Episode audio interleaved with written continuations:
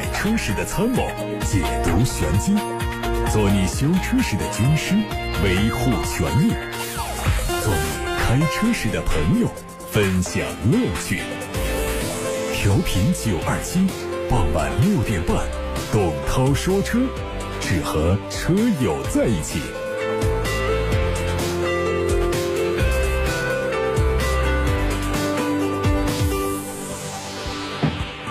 欢迎各位正在回家路上的车友听董涛说车。今天节目是直播，大家关于选车用车的问题，现在可以发送到直播间八六八六六六六六正在开通，还有董涛说车的微信公众号可以留言。董涛说车的全媒体平台都可以收听往期节目的重播音频。看今天的新闻，外媒说丰田汽车已经向美国专利商标局申请了一项类似于坦克转弯的新功能。坦克转弯是指一辆汽车能够让一侧的两个轮子向前转动，另一侧的轮子向后转动，像坦克一样原地转弯。从专利图上可以看到，丰田汽车的所有四个车轮都可以横向、斜向和原地旋转方式转动，可以实现零转弯半径甚至对角线的运动，就像办公椅上的万向轮一样。因此，这个功能可以让汽车在狭小的空间内方便停车和倒车，让车辆入库变得简单。现代汽车将推出。没有离合踏板的手动挡，车型搭载的智能手动变速箱，在工作原理上呢和 AMT 相同，都是通过离合器的自动执行机构来代替离合器的踏板。IMT 机构上的指令感应器会自动侦测到驾驶员的意图，然后发送信号传递给传输控制单元，传输控制单元会控制液压执行机构完成结合。整套换挡过程当中，驾驶员右脚不需要离开油门踏板，平顺度将会大大加强。海外媒体曝光了一组路虎全新卫士九零的路试照片，它会在今年夏天完成交付。外观方面，这个车和幺幺零长轴版差别很小，整体造型方正，融入圆润的设计。尺寸方面，九零版车长四米三，轴距两米六。动力上是 2.0T 的四缸涡轮增压发动机。上个月，全新卫士110版本在国内完成了首秀，并且发布了79到99万元的预售区间。相信不少车迷会觉得这样的定价有点高。不过，后续路虎还会引进 2.0T 加短轴组合的80版本到国内来销售，到时候卫士的售价肯定会有明显的下探。喜欢全新路虎卫士的朋友，不妨再等一等。海外一个社交平台上曝光了一组奔驰全新一代 GLC 的渲染图，它会在明年发布进行批量生产。外观上整体变化很小，有些细节做了升级。车侧的后视镜基座移到了门板上，腰线做了重新设计。尾灯组造型变得修长，灯腔内的结构和现款类似。下方可以看到两个外露的排气尾喉。不排除只是装饰的作用，实际是隐藏式布局。另外，它的尺寸相比现款长度要更短，宽度要更宽，轴距会加长，可能会提供七座的版本。动力方面，根据此前曝光的国产全新 C 级的信息来看，预计全新 GLC 在国产之后的尺寸和动力都会做调整，轴距会在现款的基础上继续加长，动力会换上 M254 系列的 1.5T 发动机。再看宝马。此前曾经看到过多次全新第二代宝马二系旅行版的照片，但是一直没有二系酷配双门轿跑的信息。这次它真的来了。从曝光的谍照上看到，它的前脸采用了宽大的格栅，两侧是弯曲的大灯，车尾部分是双出的圆形排气管和小的尾翼。后备箱的两侧尾灯尺寸呢，似乎是变得更小了一点。不确定量产版本会不会采用这种设计。新车会和宝马三系共享平台，采用后轮传动的布局。在动力方面，二系酷配双门轿跑的主流车型会用 2.0T 的四缸机，最大的功率大概会达到250多匹。同时呢，还会推出 3.0T 的六缸发动机的插电式混合动力总成。全新第二代宝马二系酷配双门轿跑预计在明年面世，不会推敞篷版本。一汽丰田官方传出消息，新款卡罗拉会在七月份上市。它的主要变化是采用了全新的车机系统，针对手机互联等功能做了改进。它采用了全新的语音控制技术，可以使用语音来控制车窗、天窗、导航。除此之外，还针对导航、娱乐、手机互联等方面做了一些升级，增加了娱乐 APP。动力方面是 1.2T 加 CVT 或者是1.8升的混合动力。全新一代本田飞度正式开启了预售，它推出超跑 Pro，也就是普通版，以及超越 Max 跨界版两种车型。CVT 车型的起售价是八万一千八，和现款起售价一致。外观内饰设计更加年轻，尺寸小幅提升，动力还是一点五升的自然吸气。上汽通用别克品牌宣布，插电式混合动力版本的别克威兰六会在本月上市，预计是本月底开幕的成都车展上亮相。在外观方面呢，它的前脸取消掉了封闭设计，提供有天窗、无钥匙进入、前后雷达、倒车影像等配置，尺寸较威兰略有调整。动力是1.5升发动机和电动机组成的插电式混合动力。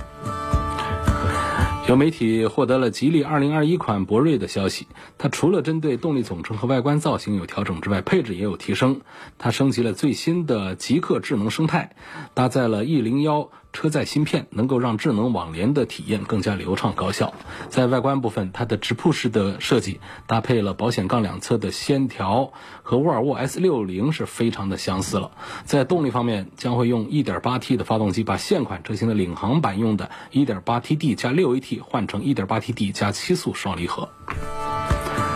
最后是关于欧拉白猫的消息。欧拉白猫是继哈弗大狗之后，长城汽车再次。把新车以动物命名的车型，这个车和 R 一都属于纯电专属的 ME 平台。目前白猫实车已经到店，预计本月中旬上市。按照三百六十公里和四百零一公里两种不同续航里程，提供四个配置版本，预售价格区间从七万五千八到八万八千八。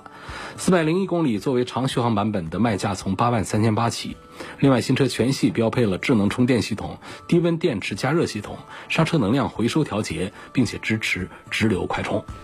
以上是今天的汽车新闻，董涛说车正在直播。各位关于选车用车的提问，现在可以发送到直播间八六八六六六六六正在开通，还有董涛说车的微信公众号也可以留言。董涛说车还可以通过蜻蜓、喜马拉雅等平台同步收听直播。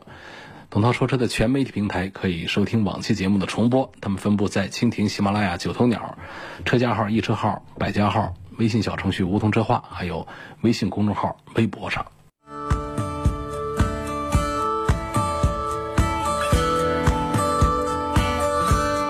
有朋友提到了下雨的问题，说这下这么大的雨，我的车要不要停在地下停车场？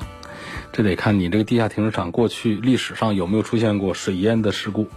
如果出现过的话呢，这么大的雨啊，你还是把车开到地面上来，否则的话倒不是太担心啊。呃，雨很大，但是我们的排水系统呢也不是那么的衰弱啊。那今天的这个情况呢，大家还是应该引起重视，就是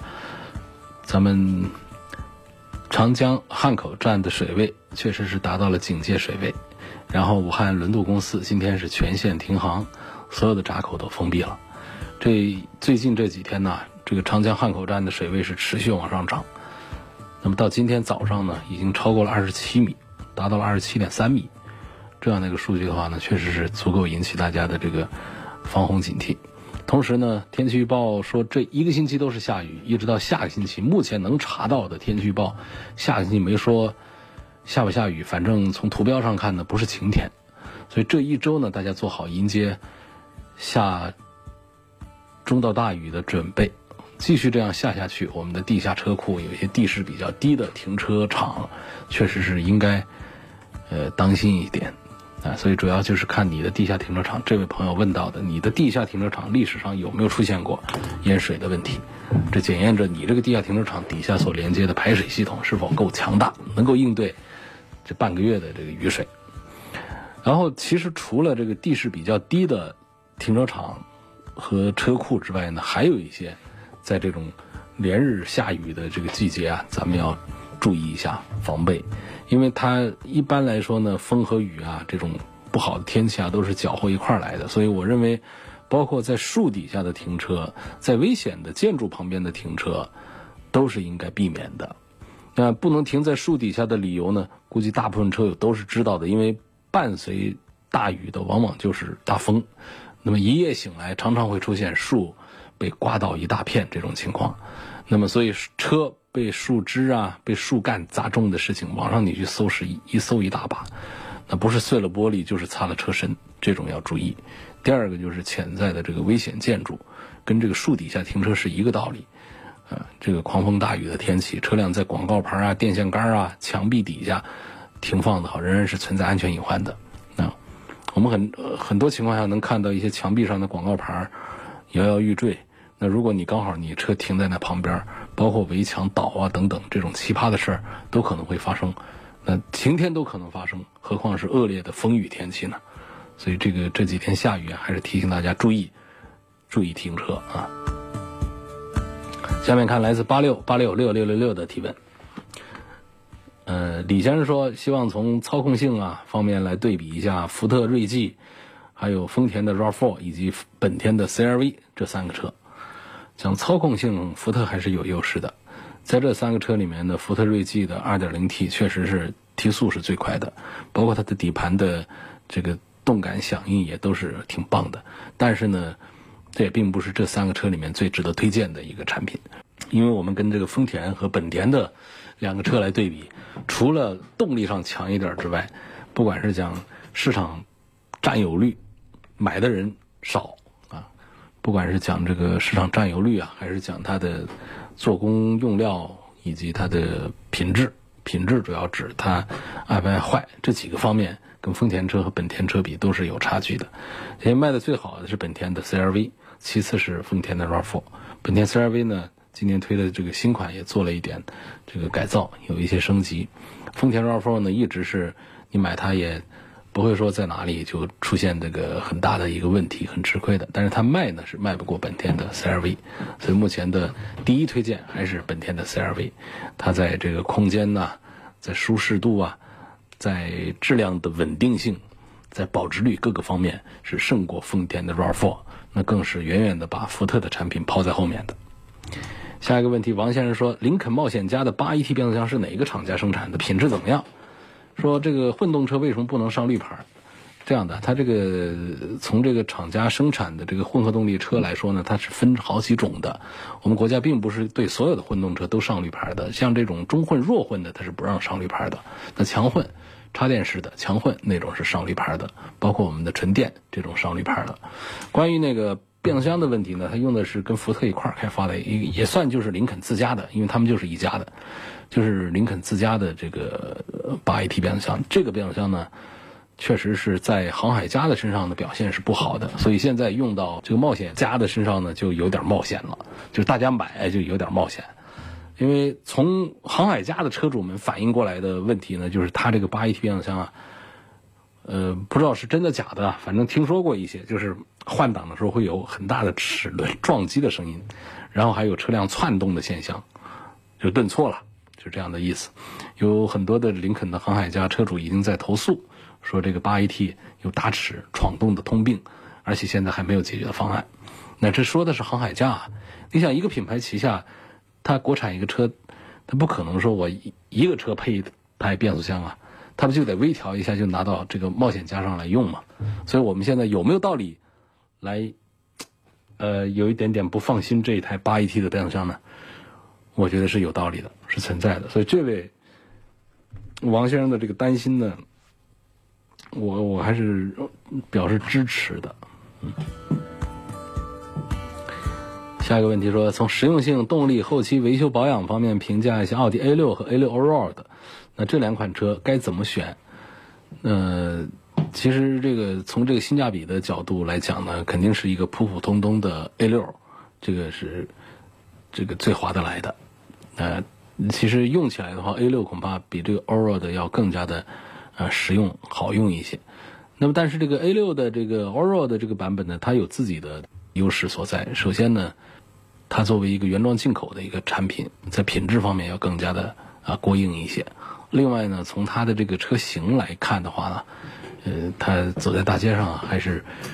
颜值比较高，回头率比较高，它不容易融进一大堆的 A 六里面去。它是一个旅行版的一个款式啊，它跟 Event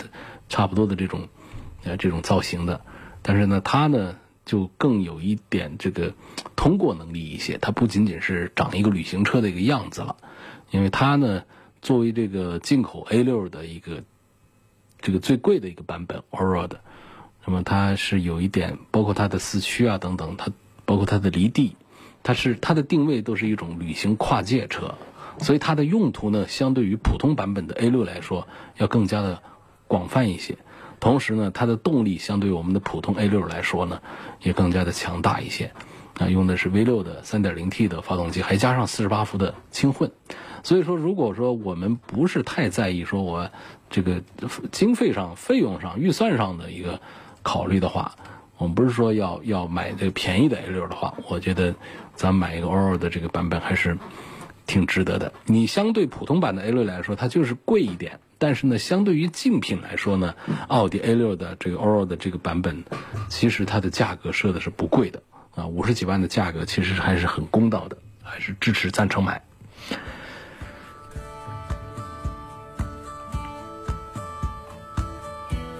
下一个问题问到了丰田的普拉多，呃，跟大众的途昂这两款车该怎么选？你如果是要越野的话，那肯定是应该买丰田的普拉多了。但是如果我们城市里面用车比较多的话呢，那就是上汽大众的途昂，就这么一个选项就可以了。那么从整车的口碑和评价来讲呢，那普拉多是远远要强于上汽大众的途昂的。所以你会看到这个途昂啊，跟这个普拉多啊长得还大一号，但实际上价格呢，整个是低了一个档次了。价格低了一个档次了，所以它在性能方面跟普拉多没法比。不过我们讲在城市里面用车的话呢，而且普拉多也停产了，从这个角度讲呢，现在我们再去推荐普拉多呢，也是不合时宜的。因此现在像肖女士关心的这两个车，我不知是自己要买还是怎样。自己买的话，实际上我是打破的。就是你不管是花，呃四十几还是花三十几来买四十几万买一个普拉多，三十几万买个途昂呢？实际上我觉得对于女士来说，似乎并不是一个比较好的选择，因为这车，呃太大太粗犷，它看起来就不像是一个女士开的车。所以这个价位呢，我赞成还是在 BBA 里面选一个小点儿的 SUV，用起来会显得生活更加精致。郭先生的问题是：宝马五系、奥迪 A 六、奔驰 E 级和汉兰达，主要是商务用途，该怎么选？关注的是价格、空间、外观。你价格肯定汉兰达便宜啊，那怎么能跟他们比？而且从商务用途来说，开个汉兰达好像也不大对呀。就商务用途还是轿车为主啊，除非是我们更高端的 SUV。因此呢，在这一组当中，从商务用途这个个人需求来讲，我向郭先生呢。不是说推荐谁，首先是打破一个这个丰田汉兰达的这个选项。那至于说在五系 A 六和 E 级当中你选谁，车本身上讲呢，最看好的就是综合车本身的表现最好的还是五系。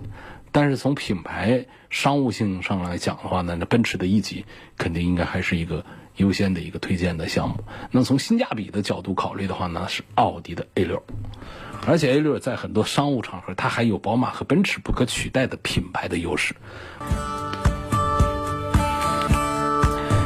有个朋友说，这个自动启停的功能啊，它到底对我的车有没有什么伤害？他问的是自己的宝马五系。这个我回答过很多次了，其实就是没有什么值得太担心的东西。首先一点呢，就是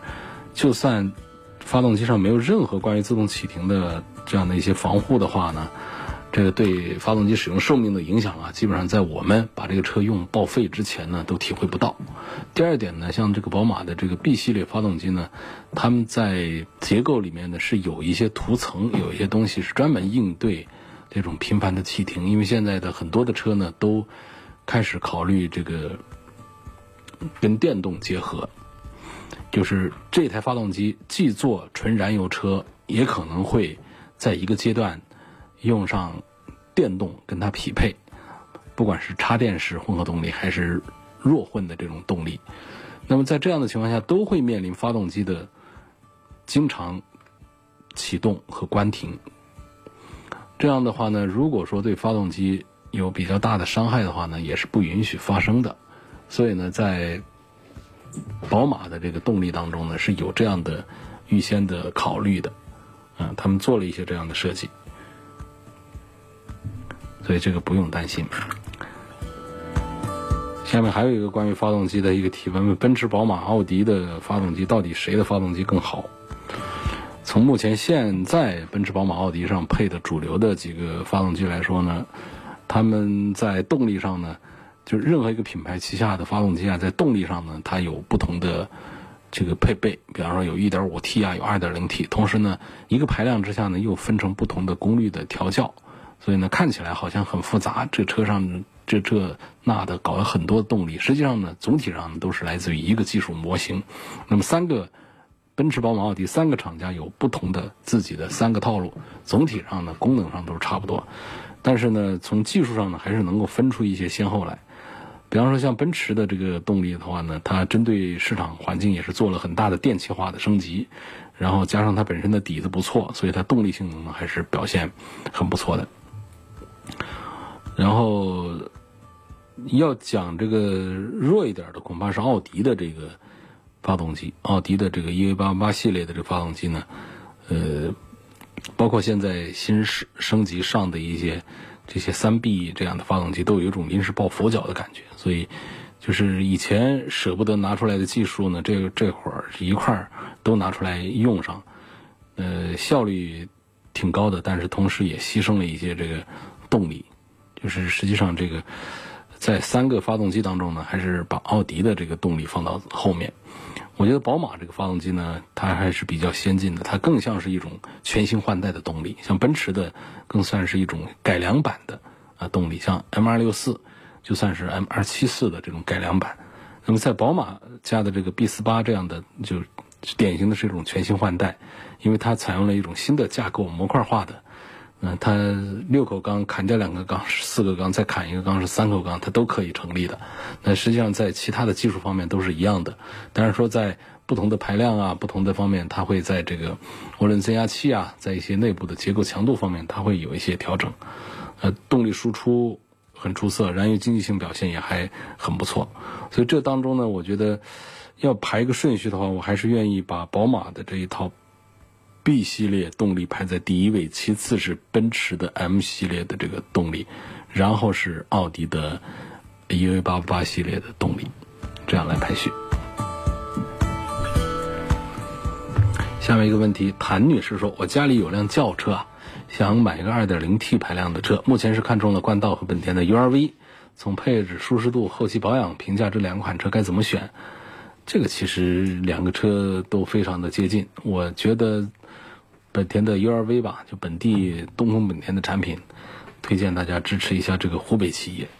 嗯，它是央企，但是，但是这个东风是这个央企，但是它在湖北这儿生产，也是这个湖北经济的重要的组成的部分。所以支持一下这个本田的这个产品，东本的东本的 URV 这个包括冠道这两个产品都非常的出色。那他们的出色的点在于，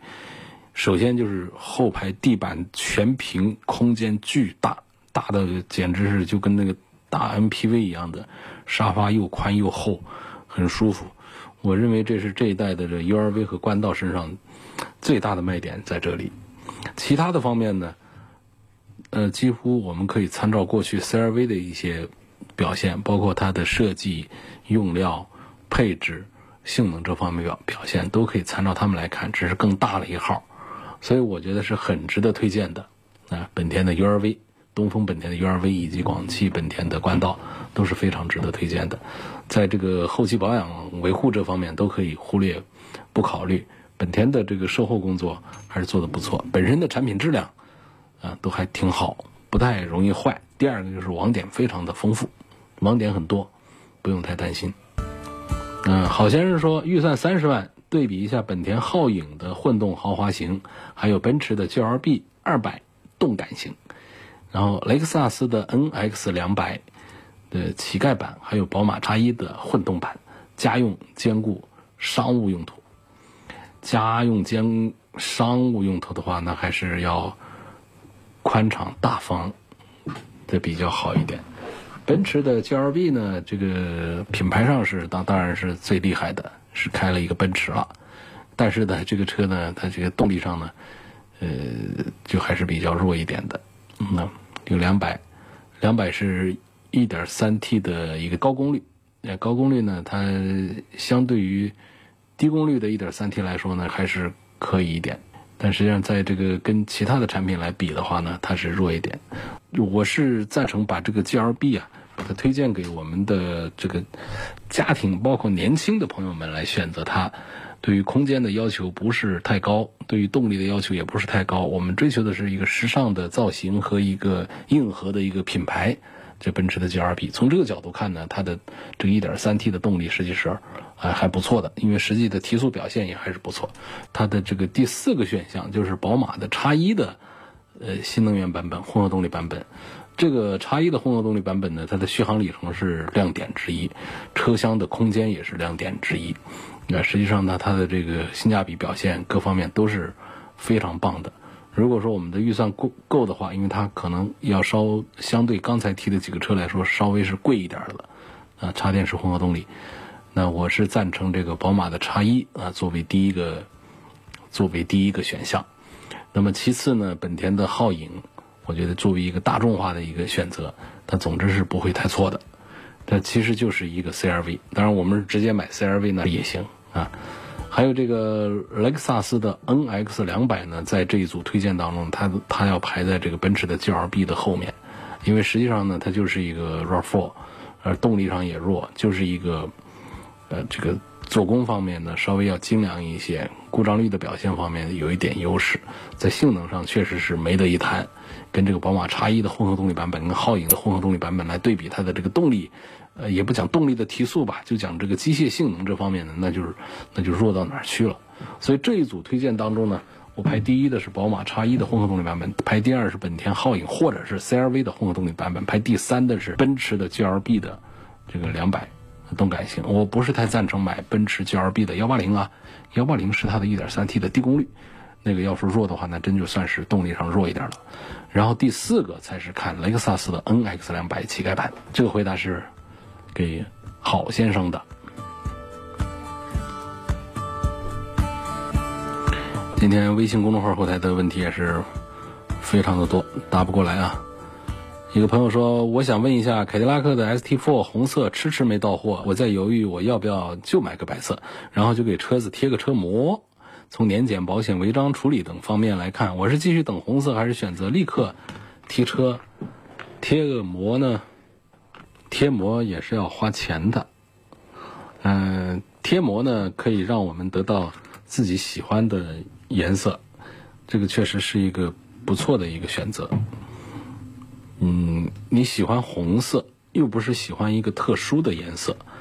那种我们买不到的那种颜色，那我们通过贴膜是可以解决。这个红色呢卖的少一点，厂家在批量生产的时候会考虑到销量的问题，销量大的会。呃，优先保证颜色，销量少的他会攒订单，攒到一定数量之后，一次的给这个车，呃，上一个颜色，啊，一批批的来做。所以呢，我建议这位朋友是再等一等，这个为了要一个红色，我来买一个白色来做贴膜，这性子也太急了点。如果我们喜欢的是那种特别个性化的颜色，在厂家定制是很难，厂家几乎不生产的。那咱们就干脆买个白的来做贴膜。那买白的来贴膜的话，我们还要在车管所还要做相应的变更的这个报备的手续的啊。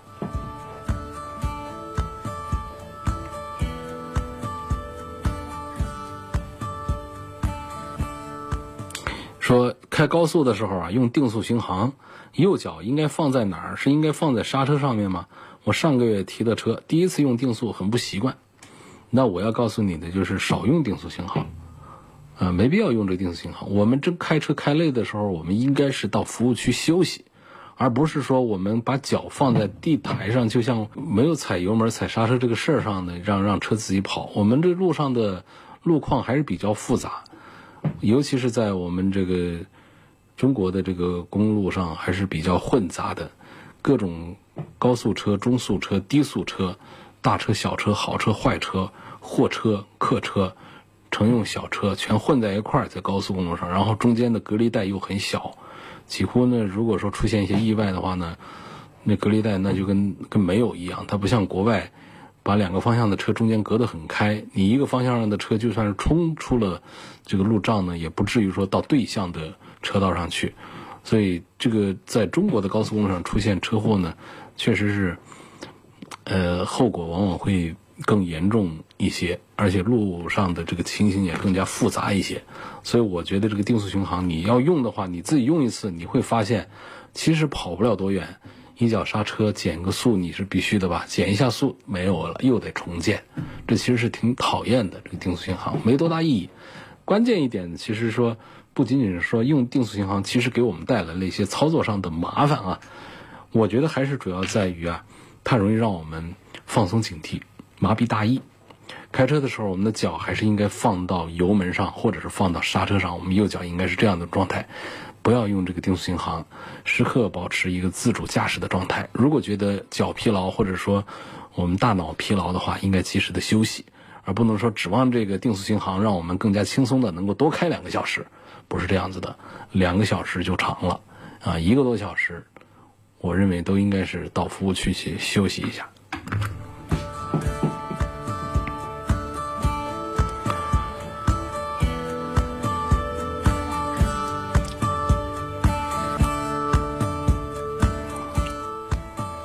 下面有个朋友这个问题呢，他是比较复杂的啊，我慢慢说。这个朋友的车是福特的福克斯，是在今年的六月八号买的车，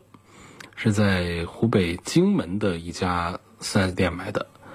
他说车买了半个月啊，发现后备箱渗水漏水现象很严重，导致备胎积水严重，在不知情的情况下呢，拖着水跑了半个月。荆门的这家福特店呢，检查了三次才给我答复，说需要打胶。给福特总部打电话，一直说登记了会有反应，会反映情况。从六月二十六号一直到现在啊，都不派人来解决呀。我们第一次去 4S 店查了一天，承认后备箱有问题，但是查不出问题。后来就查了两次，告诉我们说怀疑是车灯旁边的钣金有问题，让我们等回复。过来两天呢。就说这个要打胶，不承认钣金有问题，问是什么问题，就说胶没打好，不派人跟我沟通，就打电话通知一声，让我去打胶。如果我接受去打胶，不接受就算了，说这是总公司的意见，态度非常差，很嚣张。你大家听这个过程是不是觉得也就不大好？你这个车呢，确实前一段时间呢，荆门这个地区啊，下雨啊，雨水比较多。但是呢，雨水多呢是外面雨水，我们关在车里面是要保证车里要是干爽的，不管是车厢还是后备箱，你不能说外面有水，水就可以从这儿进来。所以它这个情况呢，我估计就是水啊从后备箱的底部渗进去，渗进进来容易呢，它出去不容易，所以导致这个这个这个后备箱里头就拖着水跑了半个月。那现在呢是让你去把底下的胶啊，把水排出去，给你把底下打个胶，所以就说明这个这个底部啊，后备箱的底部呢，这个地方啊，密封做的不好啊，就是这样的一种情况。你不能指望这个福特能够有多么好的售后服务的这个品质了，因为店方呢日子也不好过，车根本就不好卖，然后过去卖出去的那些车呢，质量问题又比较多。啊，经常会返厂找麻烦，所以店里呢就有一些情绪，这个就就得理解。你想想，在一六年的时候，福特还是，啊，想冲年度销量八十万的一个一线的一个品牌车企。一六年到现在才几年，那去年连三十万都没干到吧？今年的目标看，想想想定三十万也应该就完不成。这种断崖式的垮塌，那是非常的厉害的。那都跟东雪、东标有的一拼的，所以这种情况下，厂家对于经销商的控制能力都比较弱的。说这个事儿，我们向啊这个厂家投诉，那厂家约束这个四 S 店怎么约束呢？他们之间通过一些管理规程来，但毕竟是两个独立的实体单位啊，那店里可以听，也可以不听。所以这就是为什么我们常讲，一个车销的好，我们推荐的多，是因为它一连串的。各种售前、售后服务和保值，它全都是连连在一块儿，它不是一个孤立的。它不是我们买家具，买了一个大衣柜，买了一个沙发，买了个浴缸，这回来就是我们的啊。这个坏了或者怎么样，就找这一个品牌啊，或者说它根本就不坏。那车呢，从买那天开始，我们就得不停的跟厂家、跟店方要打交道的。那为什么我们有时候说我们推荐像本田呐、丰田这样的品牌的产品，就是它的车的销量好了之后，它对店里的控制能力啊，厂对店的控制能力都强。有个投诉来了，往厂里一丢，厂里立马执行，然后店里很听话，然后马上就把问题解决，就很顺畅的这种沟通反应渠道。但是那种销量差的这种边缘化的一些品牌的话呢，在这方面都是一连串的后患问题都会出现。是我们这儿可以投诉到厂里去，厂里呢也很想解决问题，结果店里不听话，你拿他怎么办？那你不能说真的我去打官司去起诉去，谁有那功夫干这个事儿？那无非说我们通过网络呀，或者通过媒体渠道啊，把一些怨气把它发散一下。或者提醒一下其他的车主们注意这些品牌，我们绕开这些品牌等等，无非就是这样做了。所以你这种情况啊，这位网友的留言，我就是只能劝你就就这样吧，你不要对他有高的期待。现在通知你去打胶，你就抽个空让他给你把胶打一下，啊，这倒也不是说多大的一个毛病，多么严重的一个后患的啊，这打个胶的事儿对车也没什么损伤，就耽误点时间，就到这儿啊，感谢大家的收听和参与。董涛说车全媒体平台可以收听往期节目的重播音频，每天晚上六点半到七点半，可以通过调频九二七的电波以及蜻蜓、喜马拉雅等平台收听到往期节目的重播音频。